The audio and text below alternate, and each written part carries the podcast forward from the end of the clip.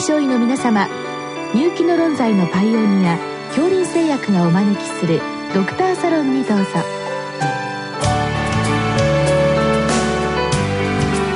今日はお客様に国立精神神経医療研究センター病院脳神経内科医長岡本智子さんをお招きしております。サロンドクターは青い会柏田中病院糖尿病センター長山内俊和さんです。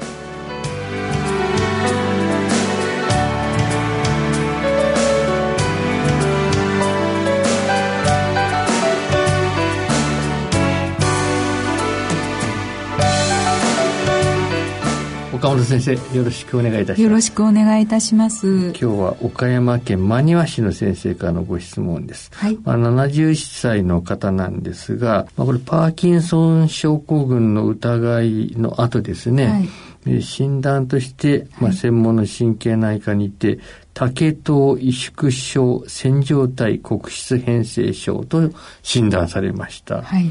まあ、これ、どういう病気でしょうかという、まあ、はい。そういうお話なんですけれども、はい。先生、このまず、この病名なんですけど、はいなんとか症、なんとか症と、はい。まあ、症が2つくっついてるという、はいそうですね。まあ、これもなかなか特異的な病名なんですけど、ね。はい。まあ、このあたりも何か言われがあるんでしょうか？そうですね。あの、竹頭萎縮症というのはですね、脊髄症の変性症の一つとまあ言われている中で、大きく分けて3つの病形に分類されます。はい。で、その一つが、あの、こちらに書かれている線状体黒質変性症です。はい。で、もう一つがオリーブ強小脳萎縮症。で、えーもう一つがシャイドレーガー症候群と、大きく多系統萎縮症の中にはその3病形があると言われています。で、多系統萎縮症というのは、まあ、その3病形がいずれもあの進行していきますと病理的にも同様の、えー状態になりますし、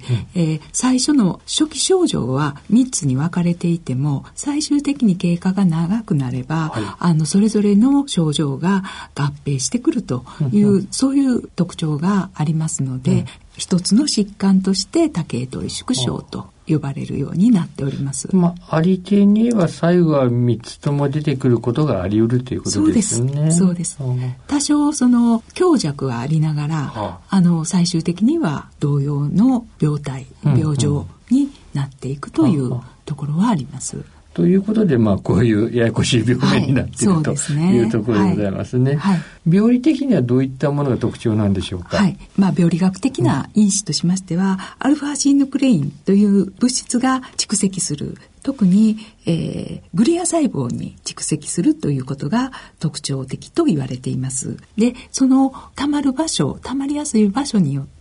まあ、例えば線状体黒質変性症といえば、まあ、線状体あたりの細胞に溜まりやすいですし、オリーブ強小脳萎縮症っていうのは、名の通りオリーブっていうところとか、強っていうところ、あるいは小脳のところの部位に溜まりやすい。あるいは、えーシャイドレーガー症候群っていうのは、自律神経が主にやられるタイプでして、自律神経のところに溜まりやすいとかいうこともありまして、それぞれの病理学的な病変部位の差はありますけれども、そういったことが言われております。まあ、そういった場所、たまる場所、それから萎縮の度合いで症状が出てくると、そうです違いが出てくるというところですね。そうですね。さて、先生、これご質問は、まあ、線状体黒質変性症ということで、まあ、今のお話ですと、これ、パーキンソンとの鑑別ですか？そうですね。これになるようですが、はいこれ難しそうですえね。かなり難しくって、あのパーキンソン病っていうのはあの黒質が障害されてパーキンソン病のお薬があの非常に、えーよく効く、まあタイプの病気で、あの発症基準が違うんですね。で線状体黒質変性症とパーキンソン病の違いの大きく3つありますが、一つは、えー線状体黒質変性症の方が進行が早い。それと、あと、線状体黒質変性症は、パーキンソン病のお薬が効きにくい。ははそれと、先ほど申しました、最終的には、オリーブ強小脳萎縮症のような小脳症状、うん、あるいはシャイドレーガー症候群のような自律神経症状、うん、こういったものを、まあ、合わせ持ってくる、うん、そういうふうな進行の仕方をして、えー、最終的に多系統萎縮症と診断されると。いうふうなことがあります。うん、しかしながら、ごくごく初期の場合に、歩行障害、あるいはあの動作が鈍くなったり、えー、手が震える、まあ、そういう症状、パーキンソン症状は、はい、パーキンソン病も多系統萎縮症も両者に出ますので、はい、あのなかなか鑑別しづらいというところはあります、はい、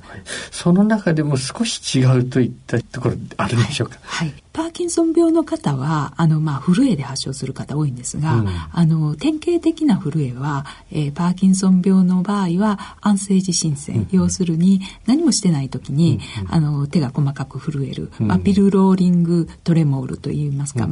何かものを丸めるような震えを呈することが結構ありまして、それはまあパーキンソン病に比較的特異的な震えと言われてます。で、一方そのまあ線状大黒質変性症の場合は、そういった安静地震線というよりも、あの姿勢地震線だったり、うん、あるいは、えー、何か動作をしようとした時に震えたりすることが多いです。うん、また、えー、パーキンソン病の場合は、変則から始まることが多いんですが、うん、もちろん皆さんが皆さんというわけけじゃないですけど線状体黒質変性症の方は、まあ、両方、まあ、同程度に症状が出る方も結構いらっしゃる。という違いもあるかなって思います。まあ、なかなかそこのあたりは専門医でないと難しいかなという気もいたしますけれども、はい、ただですね、非専門医の先生方にとってですね、はい、あ、パーキンソンですねっていう時ですね、はい、それで終わっちゃってですね、あの、先ほどのシャイドレーガー型みたいな形に出てきますと、はい。はい。お年の方が多いですから、そうですね。まあ、年だからって言って言いそうな気がするんですけど、ね、このあたりはいかがなんでしょうね。そうですね。うん、あの、まあ、高齢になりますと、やはり手の震えがあったり、うん、立ちくらみがしたり、えー、便秘があったりと、うんうん、あるいは排尿障害があったりという自律神経症状、あるいは震えといった、まあ、動作も少し鈍くなりますし、パーキンソン症状と自律神経症状っていうのは、多少なりとも出てきやすいので、それが病的なものなのか、加齢によるものなのかっていうところの判断がですね、うん、なかなか難しいところは最初のうちあるかもしれません。うん、しかしながら、やはりあの、このシャイドレーガー症候群になりますと、うん、えー、立った時の最高血圧が、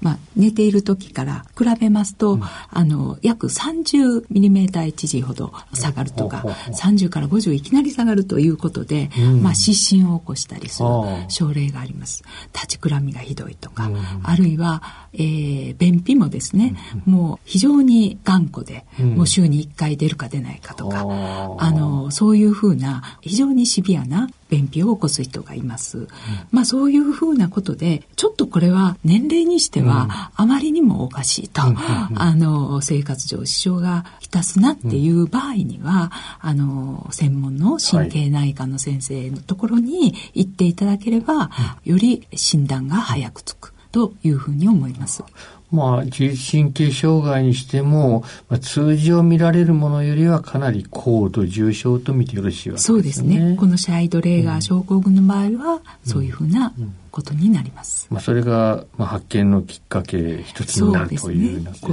の病気の場合はそうですね。元に戻りますが、はい、この線状体黒質変性症ですね。はい、これ、あの、診断、これやはり画像診断になるわけでしょうか？はい、そうですね。多系統萎縮症の場合、えー、線状体黒質変性症の場合は、えー、線状体っていうところに、が、あまあ、脳の MRI であるんですが、そこが、えー、T2 あるいはフレア画像で、あの高信号が出るというふうな特徴があります。で線状体が萎縮してあの小さくなっていくっていうのが見て取れる場合が多いです。うん、その他、あの、オリーブ強小脳萎縮症の場合は、小脳が萎縮するというふうなことでわかる場合がありますし、うん、えー、強っていうところが、あの、まあ、脳の中にあるんですけれども、うん、その強のところに十字サインって言いましてですね、萎縮したところが白く、あの T2 なんかで見られることがありますので、そういったことが、まあ、この疾患を強く疑う画像所見、そういうふうに言われています。まあ、最後ですが、これ大事なところですが、まあ、経過ないし予後ですが、先ほどの話、まあ、特効薬がない感じですね。で、ねはい、進行も早いとなりますと、パーキンソンよりもかなり悪そうですね。そうですね。あの、やはり、えー、パーキンソン病の場合は、あの、昨今多くの種類のお薬が出ています。うん、ですので、うまくコントロールすれば、まあ、あの、寿命を全うできるっていう方も少なくはありません。うん、しかしながら、この線状体黒質変性症の場合は、そういったパーキンソン病の症状がありながら、そういうパーキンソン病のお薬が効きにくい、効かなくなってくる。もう最終的には効かない。まあ、そういうことがありますので、うん、えー、もう症状の進行はパーキンソン病に比べて早いと言わざるを得ません。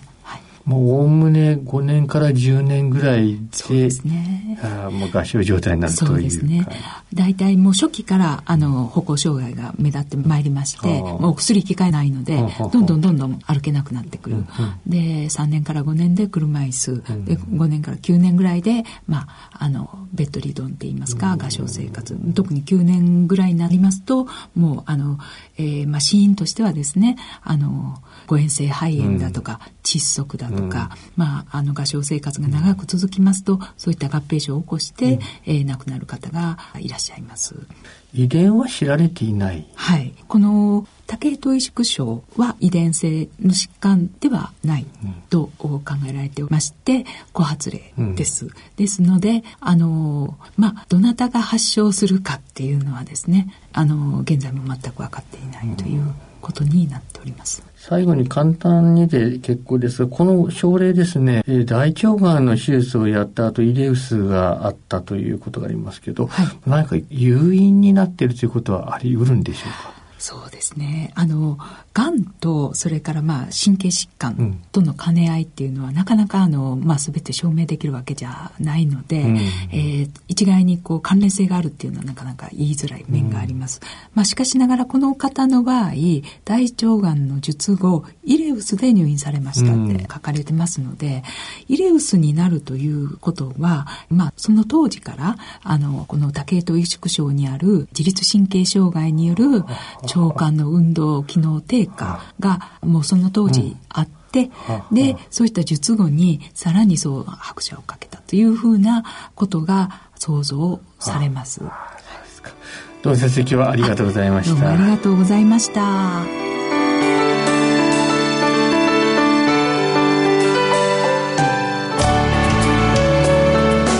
今日のお客様は